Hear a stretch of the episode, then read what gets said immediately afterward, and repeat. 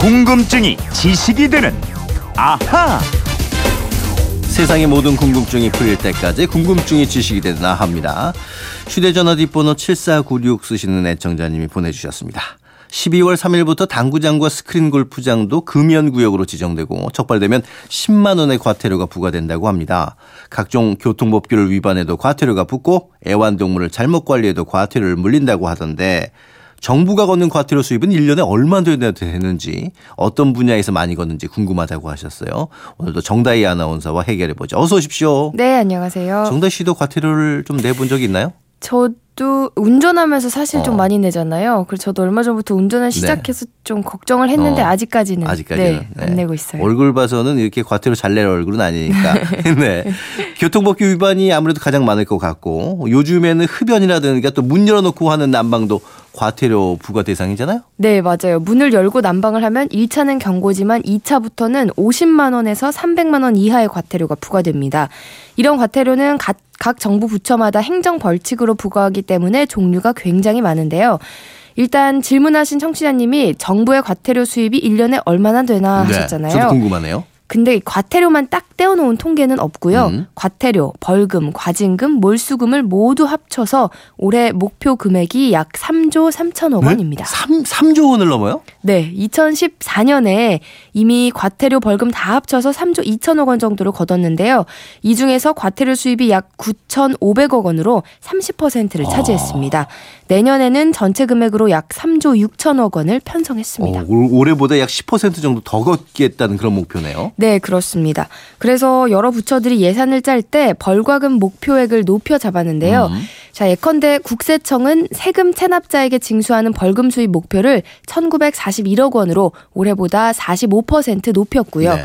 교통 위반 과태료와 형사 사건 벌금 목표액은 약 2조 7천억 원으로 전체의 75%에 음, 달합니다. 어, 생각했던 것보다 훨씬 많네요. 근데 이런 과태료나 벌금은 안 내기가 어려운 거잖아요. 네, 사실 정부가 뭐 세금을 올리려고 하면 반대도 시- 어, 심하고 저항도 크잖아요. 네. 하지만 과태료는 국가 예산에서 세외 수입으로 잡히고요. 조세 저항을 피하면서 세수를 늘릴 수 있는 좋은 수단으로 작용하고 있습니다. 네. 과태료 금액이 이제 천차만별인데 어떤 과태료 가 또 얼마인지 좀 알아볼까요? 네, 지난 일요일 3일부터 당구장과 스크린 골프장이 금연구역으로 지정이 됐는데 흡연하다가 적발이 되면 10만 원의 과태료를 물리고요. 네. 당구장이 전국에 2만 2천 곳, 음. 골프 연습장이 9,200여 곳 등 모두 5만 6천여 곳이 있습니다. 네. 여긴 뭐 당연히 업주도 처벌이 되는 거죠. 네, 맞아요. 금연구역 안내 표지판 또는 스티커를 건물 출입구나 계단, 화장실 등에 의무적으로 부착하지 않으면 처벌이 되는데요.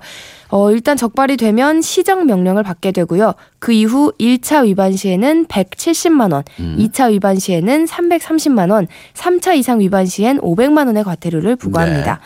다만 흡연자는 3월 2일까지 석 달간은 계도 기간입니다. 흡연을 하다 걸리더라도 과태료를 부과하지 않고 주의 조치를 하기로 했습니다. 음, 그렇군요.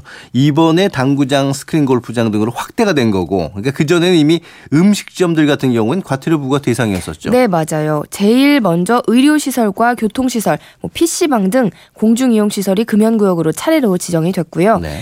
2015년부터 면적에 상관없이 모든 음식점과 제과점, 휴게소 등에서 흡연이 금지됐습니다. 그렇군요.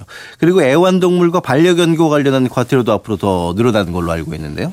네, 얼마 전에 개에 물려서 사망한 사고들도 네. 있었고 내년 3월부터 이른바 개파라치 제도가 시행이 개파라치. 될 예정입니다. 개를 공공장소에 데리고 나올 때 목줄이나 입마개를 하지 않은 견주를 신고하면 포상금을 지급한다는 음. 게 골자고요.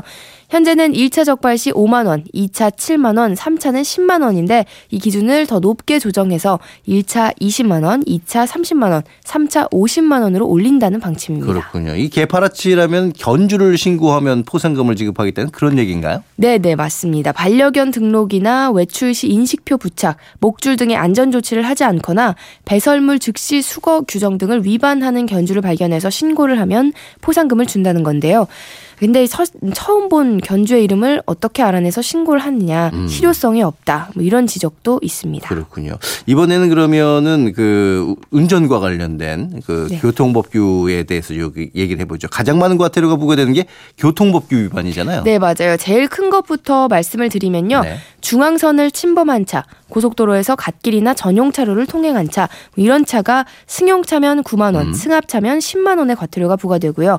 승용차가 제한 속도를 준수하기는커녕 시속 60km를 초과했다면 13만 원, 40에서 60, 60km까지는 10만 원, 음. 20에서 40km는 7만 원이고요. 네.